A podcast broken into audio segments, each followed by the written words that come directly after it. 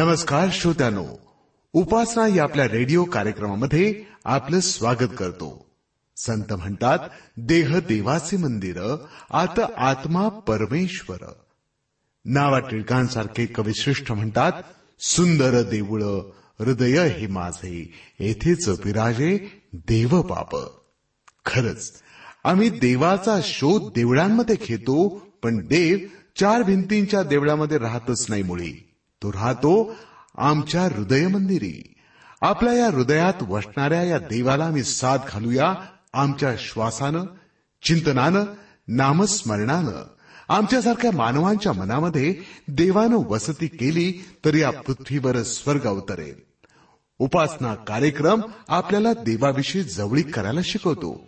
आधी हे भक्तिगीत ऐकूया आणि त्यानंतर हा अभ्यास. परमेशानास्तवा। निरन्तर परमेशानास्तवा।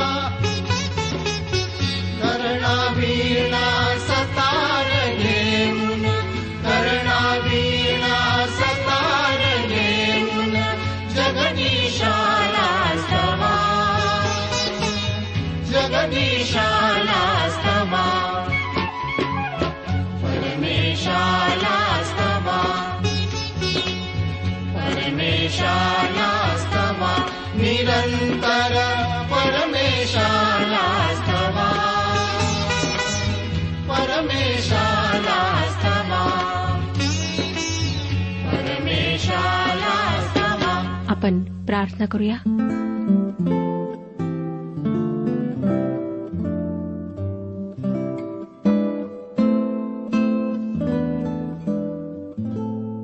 आमच्या स्वर्गीय पित्या आज तू पुन्हा एक वार आम्हाला तुझ्या चरणी घेतलेस म्हणून आम्ही तुझे आभारी आहोत. आज आम्ही तुझ्या चरणी कबूल करतो प्रभू की आम्ही आमचा भार स्वतःच्याच बळाने ओढण्याचा प्रयत्न करतो. आम्ही आमच्या चिंता स्वतःच वाहत राहतो. असे करून आम्ही तुझ्यावर अविश्वास प्रकट करतो. आमच्या विश्वासाबद्दल तू आमची क्षमा कर. आमचा तुझ्यावरचा विश्वास वाढेल. आज आमच्यापैकी जे आजारी आहेत त्यांच्यासाठी आम्ही तुझ्याजवळ अतिशय कळकळीची विनंती करतो की प्रभूजी तू त्यांना स्पर्श कर त्यांचा आजार तू दूर कर. त्यांच्या शरीरातले दुखणे घालून टाक. त्यांना तू शारीरिक शक्ती व मानसिक बळ दे. त्यांचा तुझ्यावरचा विश्वास वाढेल. तू त्यांच्यासह आहेस. हे त्यांना तू आज अनुभवास येऊ दे. जे एकाकी आहेत प्रभू त्यांच्यासाठी आमची प्रार्थना आहे की त्यांचा एकाकीपणा तू दूर कर. तुझा आनंद त्यांचे सामर्थ्य होऊ दे. आजच्या अध्ययनासाठी आम्हाला एक चित्त होता येऊ दे. तू आमच्याशी बोल आणि आमची मदत कर. प्रभू यशू ख्रिस्ताच्या गोड आणि पवित्र नावात मागितले आहे. म्हणून तो ऐक. आमेन. श्रोत्यानो मागच्या अध्ययनामध्ये आम्ही एकोणतीस अध्यायापर्यंत अध्ययन संपवले आहे. आज आम्ही तिसावा अध्याय सुरू करीत आहोत. आम्ही पाहिलो श्रोत्यानो की कशा प्रकारे योब इतरांची मदत करण्यामध्ये अग्रसर होता. योबाचे देवाबरोबरचे संबंध सुरळीत होते. म्हणून त्याचे मानवाबरोबरचे संबंधही सुरळीत होते. मला वाटतं योबाच्या आत्मिक वैचारिक व सामाजिक जीवनातून आम्हाला स्वतःसाठी खूप काही शिकता येण्यासारखे आहे. परंतु एक गोष्ट खटकते ती ही की योब सतत आपले गत वैभव आठवून दुःख करीत आहे. त्याच्यासारखे अनेक लोक आम्हाला आमच्या आजूबाजूला आढळतात. त्यापैकी काही आपले गत जीवनातले वैभव सुख गौरव आठवून शोक करीत राहतात. त्यांना वर्तमान काळात जगायची इच्छा होत नाही. ते वर्तमानात जगू शकत नाहीत. त्यामुळे ते आजूबाजूच्या परिस्थितीशी समरूप होऊ शकत नाहीत. काही लोक असे असतात की जे गतजीवनातल्या कटू आठवणी विसरू शकत नाहीत. लोकांनी आप्तस्वकीयांनी त्यांच्यावर केलेले अन्याय ते सतत आठवत राहतात. जुन्या जखमा उसवत राहतात आणि त्या कटू आठवणीने सध्याचे वर्तमान देखील गढूळ करून घेतात. आज तुम्हीही त्यांच्यापैकी एक आहात काय? तुम्ही तुमच्या अपराधांची जाणीव तुमच्या गतवैभवाचे दुःख आणि कटू आठवणींचे ओझे कधी आपल्या प्रेमळ प्रभुपित्याच्या हातात सोपविले आहे काय? त्याच्या सांत्वनाचा तुम्ही कधी अनुभव घेतला आहे काय? तो तुमच्या गतकाळाला बदलू इच्छितो. त्याविषयी त्याने एक फार सुंदर अभिवचन पवित्र शास्त्रात दिलेले आहे. यशयाचे पुस्तक त्रेचाळीसावाध्याय अठरा आणि एकोणीस वचने सांगतात यशयाचे पुस्तक त्रेचाळीसावाध्याय अठरा आणि एकोणीस वचने. पूर्वीच्या गोष्टींची आठवण करू नका.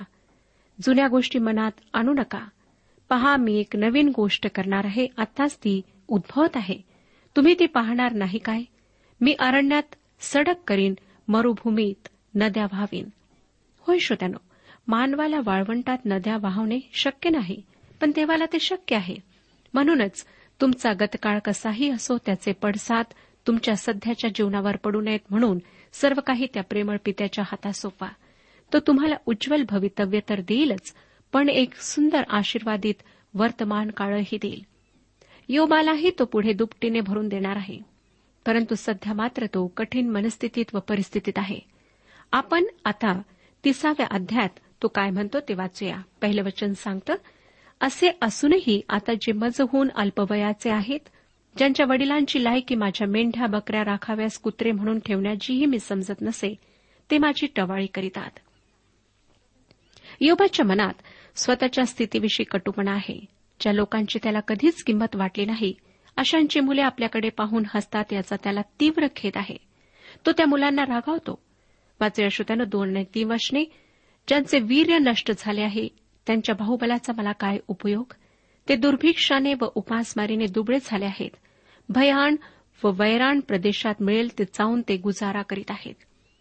श्रोत्यानं तात्पर्य हे की ज्या लोकांची काहीच लायकी नाही ज्यांच्यात काही करण्याची ताकद नाही समाजाने त्यांना दूर केलेले आहे असे लोक आता योबाची थट्टा करू लागले आहेत. नऊ आणि दहा वचनांमध्ये तो म्हणतो नऊ आणि दहा वचने हे लोक माझ्या निंदेची गाणी गातात. माझे नाव ज्याच्या त्याच्या तोंडी झाले आहे. ते मला अमंगळ मानितात. माझ्या वाऱ्यासही उभे राहत नाहीत. माझ्या तोंडावर थुंकाव्यास चुकत नाहीत. खरोखर उपद्रवी तापदायक लोकांच्या थट्टेचा विषय योब झाला आहे. पुढे तो तिसावा अध्याय आणि एकतिसाव्या वचनात म्हणतो एकतिसावं वचन वाचूया तिसावा अध्याय आणि एकतिसावे वचन. माझ्या विणेतून शोकसूर माझ्या पाव्यातून विलाप परव निघत आहेत. प्रिय श्रोत्यानो योबाचे दुःख खोलवर आहे तो त्यामुळे विव्हळ झाला आहे. व गत जीवनातले वैभव आणि सध्याची दुःखस्थिती दोन्ही त्याच्यासाठी फार फार तापदायक आहेत. योबाला लोकांना त्याने जी मदत केली त्याची आठवण येत असेल आणि आता त्याला मदतीची गरज आहे पण कोणी त्याला मदत करीत नाही याचे त्याला मोठे दुःख असणार. परंतु एवढ्या सर्व उजळणीमध्ये तुमच्या लक्षात एक गोष्ट आली काय? योबाजवळ भग्न व अनुतप्त हृदय नाही. आपण केव्हा तरी कोठेतरी चुकलो असे त्याला कणभरही वाटत नाही. त्याला स्वतःच्या नीतिमानतेचा केवढा तरी अभिमान आहे. आपल्याला आपला गर्व व अहंकार सोडून द्यायला पाहिजे हे अजून त्याला समजलेच नाही. योबाचे दुःख ही त्याची समस्या नाही. त्याच्या स्वतःच्या आत्मिक जीवनाविषयीचा आत्मसंतुष्टपणा ही त्याची खरी समस्या आहे. श्रोत्यानो आज तुमची स्थिती कशी आहे? तुम्ही जर तुमच्या आध्यात्मिक जीवनाविषयी संतुष्ट असाल तर नक्कीच तुमची आत्मिक वाढ खुंटलेली आहे. तुमच्यात गर्व आणि अहंकार आहे. तुम्हाला पश्चातापाची गरज आहे. कारण तुमचा स्वतःविषयीचा गर्व अहंकार हे तुमच्या व देवामध्ये अडखण आहे. तुमचा देवाशी जर अजूनही समेट झाला नसेल तर आजच ती संधी आहे. कारण जर देवाशी समेट नाही तर तुमच्याजवळ देवाची शांती व आनंद दोन्ही नाही. आम्हाला दिसतं की योब एक घमंडी पुरुष आहे. देवाला नीतिमान म्हणण्याऐवजी तो स्वतःला नीतिमान ठरवित आहे. खरे पाहता तो देवाला दोष देत आहे. योबाची समस्या काय आहे? तर ते त्याचा घमंड आहे. हीच तीच गोष्ट आहे श्रोत्यानो ज्यामुळे सैतानाचे पतन झाले. एदेन बागेतले ते पाप होते.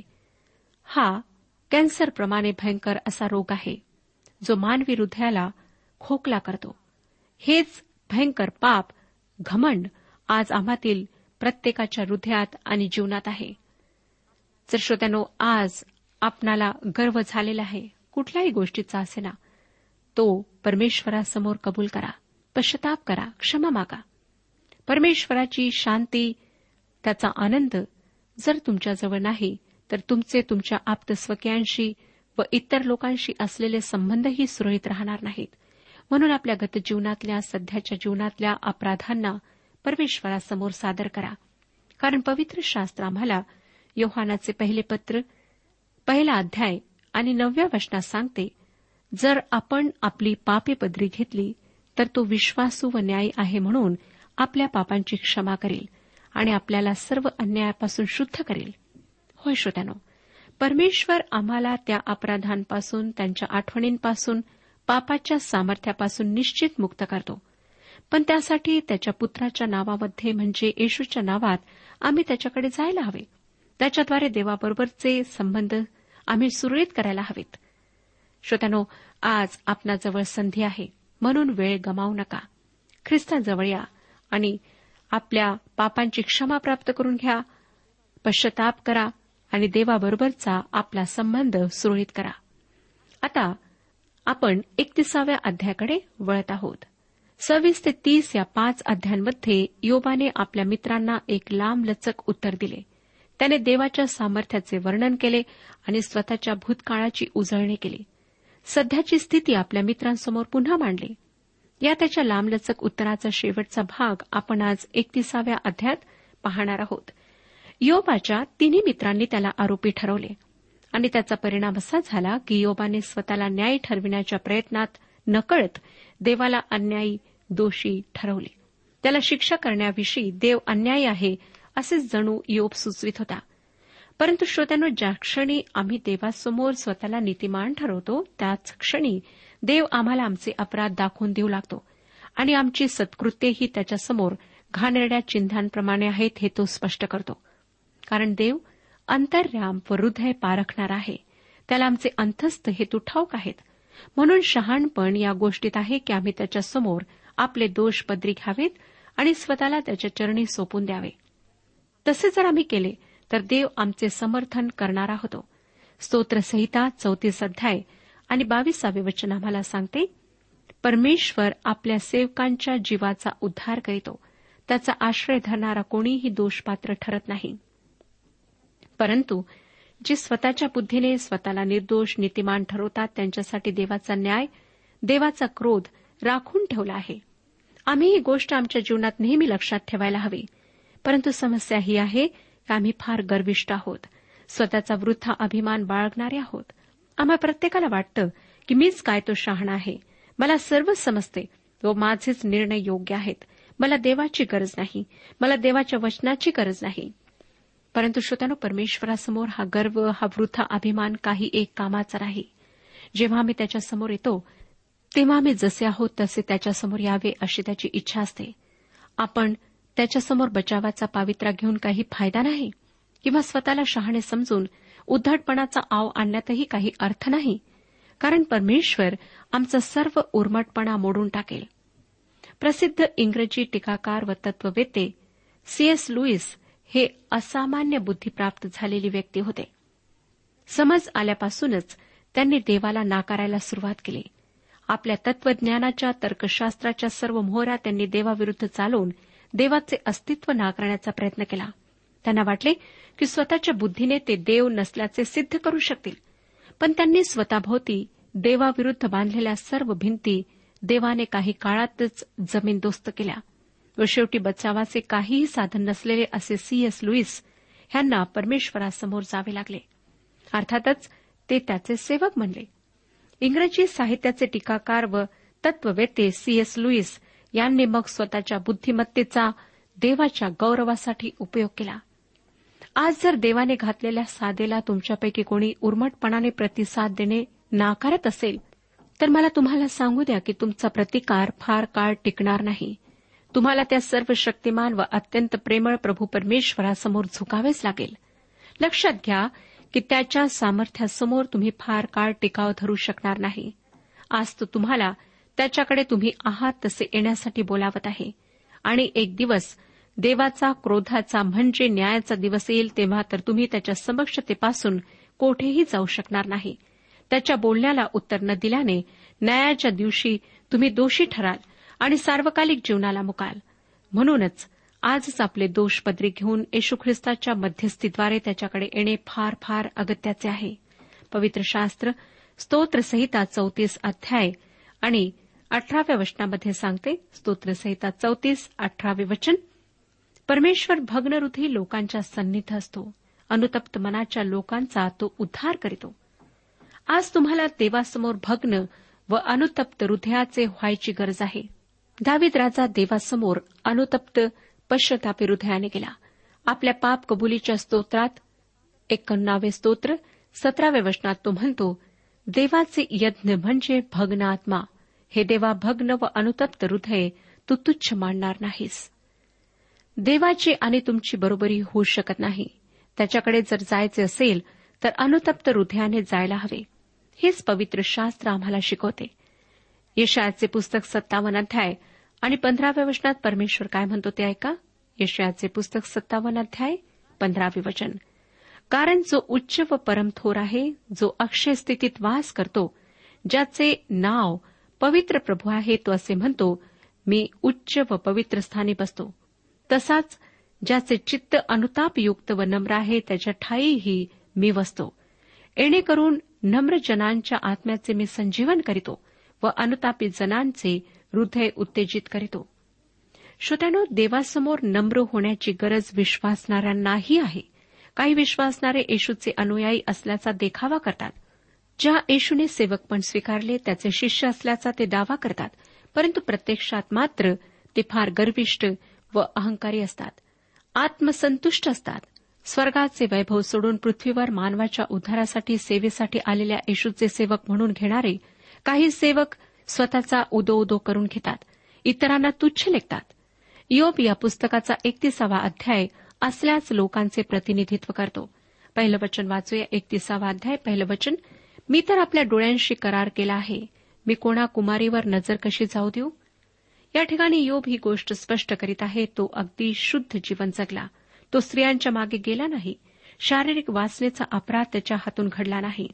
पुढे तो दोन आणि तीन वचनांमध्ये म्हणतो वरून देवाकडून काय वाट्यास येणार? ऊर्ध्वलोकाहून कोणते वतन सर्वसमर्थ भोगाव्यास लावणार? दुष्टास विपत्ती व दुष्कर्म्यास अनर्थ प्राप्त होत नाही काय? श्रोत्यानो त्याने स्वतःला असल्या पापांपासून दूर राखले आहे कारण त्याला त्या पापांच्या भयंकर परिणामांचीही पूर्णपणे जाणीव आहे. चार ते सहा वचने माझे सर्व मार्ग तो पाहत नाही काय? माझे सर्व पावले तो गणित नाही काय? मी असत्याची सोबत केली असली माझ्या पायांनी कपटाकडे धाव घेतली असली तर त्याने मला न्यायाच्या ताजव्यात तोलावे. देवाला माझी सात्विकता कळून येऊ द्या. म्हणजे या ठिकाणी तो असे सांगत आहे की खोटेपणा व लबाडी हे अपराध देखील त्याच्यापासून दूर आहेत. या ठिकाणी योब स्वतःच्या सरळपणाविषयी बढाय मारत आहे. पण तो शेवटी अशा ठिकाणी येणार आहे की जेथून त्याला देवासमोर स्वतःचे दोष पदरी घ्यावी लागणार आहेत. पुढे तो सात ते अकरा वचनांमध्ये काय म्हणतो पहा? माझे पाऊल आड मार्गावर पडले असले माझ्या मनाने माझ्या डोळ्यांमागून धाव घेतली असली माझ्या हातास काही डाग लागला असला तर मी पेरिले ते दुसरा खाऊ. लोक माझ्या शेतातले पीक उपटून टाकोत माझे मन कोणा स्त्रीला पाहून लंपट झाले असले. मी आपल्या शेजाऱ्याच्या दाराशी टपून बसलो असलो तर माझी स्त्री दुसऱ्याचे दळण कांडण करो परके तिला ओणवी करोत कारण हे दुष्कर्म आहे. हा न्यायाधीशांनी शिक्षा करण्याजोगा गुन्हा आहे. या सर्व वाक्यांमधून योब एकच गोष्ट ठासून सांगत आहे की जर तो अविश्वासू व खोटारडा असेल त्याची पत्नी त्याच्यापासून हिरावून घ्यावी. तो पापमय जीवन जगला नाही. मला वाटतं ही गोष्ट खरी आहे. कियोप खरंच एक चांगला माणूस होता पण त्याच्यामध्ये एक भयंकर गोष्ट होती ती म्हणजे त्याचा अहंकार.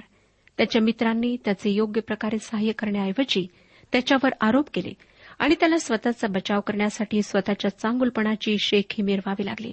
पुढे तो तेरा आणि चौदा या वचनांमध्ये म्हणतो एकतीसावा अध्याय तेरा आणि चौदा वचने.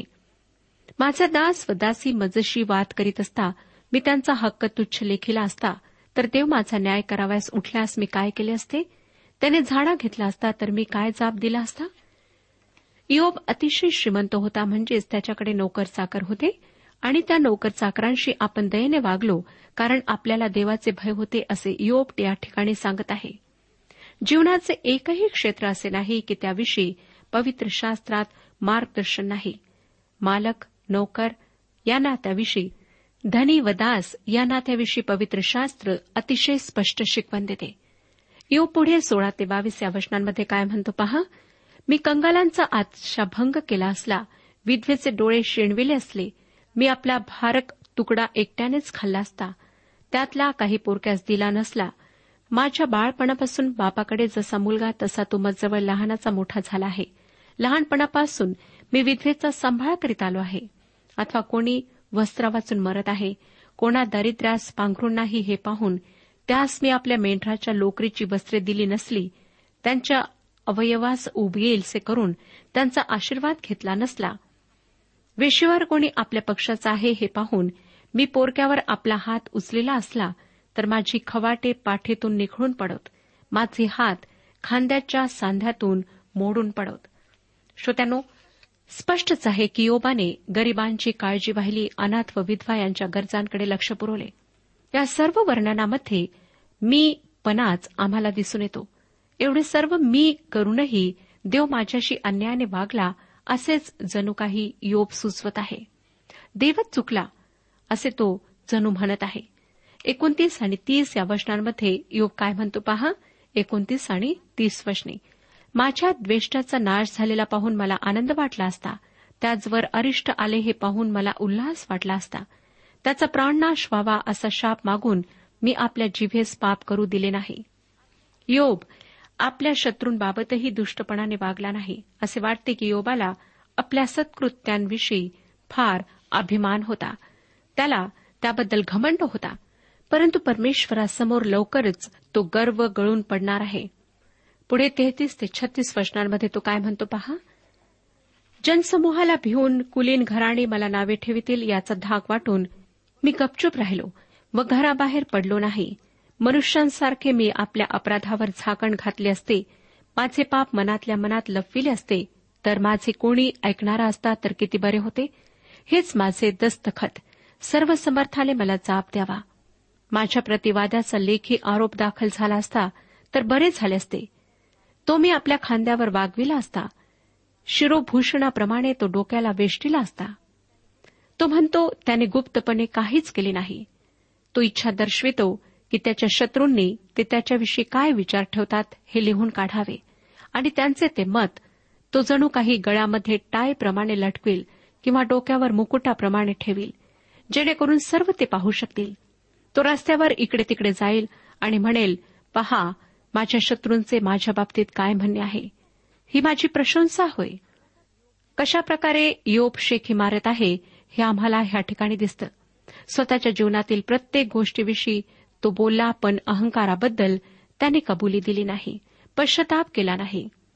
योप त्याच्या स्वतःच्या दृष्टिकोनातून नीतिमान होता परंतु श्रोत्यांनो देवासमोर नाही. पुढच्या वचनांमध्ये आम्हाला वाचायला मिळतं. सदोतीस ते चाळीस वचनात मी पावला पावलाचा हिशोब त्याला दिला असता त्याचपाशी मी सरदारासारखा गेलो असतो. माझ्या शेताने मजविरुद्ध घाराणे केले असेल. त्याच्या सर्व तासांनी मिळून आक्रोश केला असेल. मोबदला दिल्या वाचून त्यातले पीक मी खाल्ले असेल. त्याच्या मालकाच्या प्राणोत्क्रमणास कारण झालो असेल तर त्यात गव्हाच्या ऐवजी काटे धोत्रे जवाच्या ऐवजी कुसळे उगवत. येथे योबाचे भाषण समाप्त झाले. अशा प्रकारे श्रोत्यांनो सव्वीस ते एकतीस या अध्यायांमध्ये योबाने दिलेले लांबलचक उत्तर आपण पाहिले. ह्यामध्ये आम्हाला ही एकच गोष्ट आढळली ती म्हणजे की योब अहंकारी होता. त्याला स्वतःच्या नीतिमानतेवर फार भरोसा होता. परंतु आम्हाला दिसतं की परमेश्वरासमोर तो नीतिमान नव्हता. अशी स्थिती आम्हातील अनेक लोकांची आहे. आम्हाला स्वतःच्या चांगुलपणावर शिक्षणावर इतर गोष्टींवर फार गर्व आहे. काही लोकांना स्वतःच्या सौंदर्याचा गर्व आहे. त्यांना असं वाटतं की मी आहे तर कोणीच नाही. परंतु श्रोतानो आम्ही जर परमेश्वराच्या दृष्टिकोनातून स्वतःचे परीक्षण केले तर आम्हाला दिसेल की आम्ही त्याच्यासमोर किती दुर्बळ आहोत. आमच्यामध्ये कुठलाच चांगुलपणा नाही. अशी कुठलीही गोष्ट नाही की त्याच्या आधारे आम्ही परमेश्वरासमोर नीतिमान म्हणून उभे राहावे. फक्त एकच गोष्ट आम्हाला त्याच्यासमोर नीतिमान बनू शकते आणि ती म्हणजे त्याचा पुत्र प्रभू येशू ख्रिस्त ह्याचे पवित्र रक्त. त्याच्या पवित्र रक्तामध्येच आमची सर्व पापे धुतल्या जातात. आम्ही त्याच्याद्वारेच परमेश्वरासमोर नीतिमान ठरू शकतो. जर आज आपण स्वतःच्या गर्वाबद्दल स्वतःच्या जीवनात असलेल्या पापांबद्दल पश्चाताप केलेला नाही तर परमेश्वर आपणाला संधी देत आहे. सर्व पापांची कबुली द्या. प्रभूसमोर स्वतःला नम्र करा आणि म्हणा की प्रभू आजपासून तू माझ्या जीवनाचं नियंत्रण कर. होऊ शकतं श्रोतानो की इयोबाप्रमाणे आपण अनेक चांगल्या गोष्टी करणारे आहात परंतु त्याविषयी घमंड बाळगून आपण जगत आहात. त्याची कबुली द्या पश्चाताप करा आणि ख्रिस्ताला आपल्या जीवनात तारणारा म्हणून स्वीकारा. परमेश्वर आपला सर्वांस आशीर्वाद देऊ.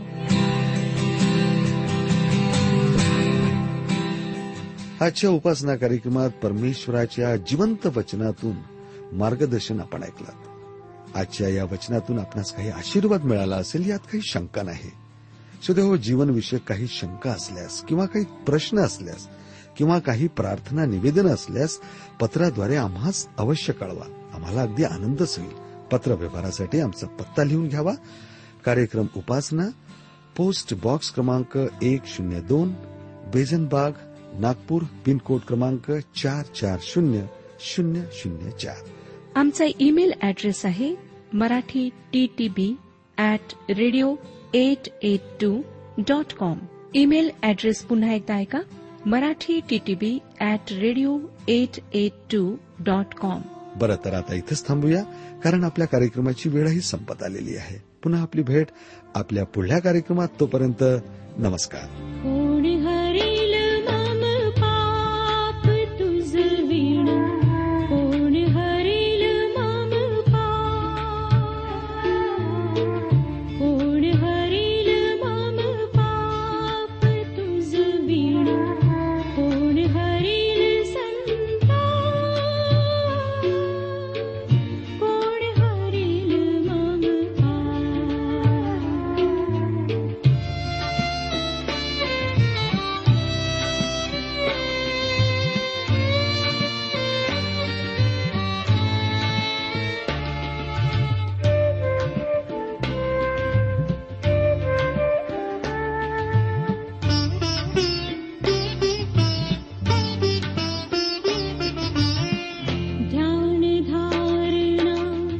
जप तप सप्तव निष्पा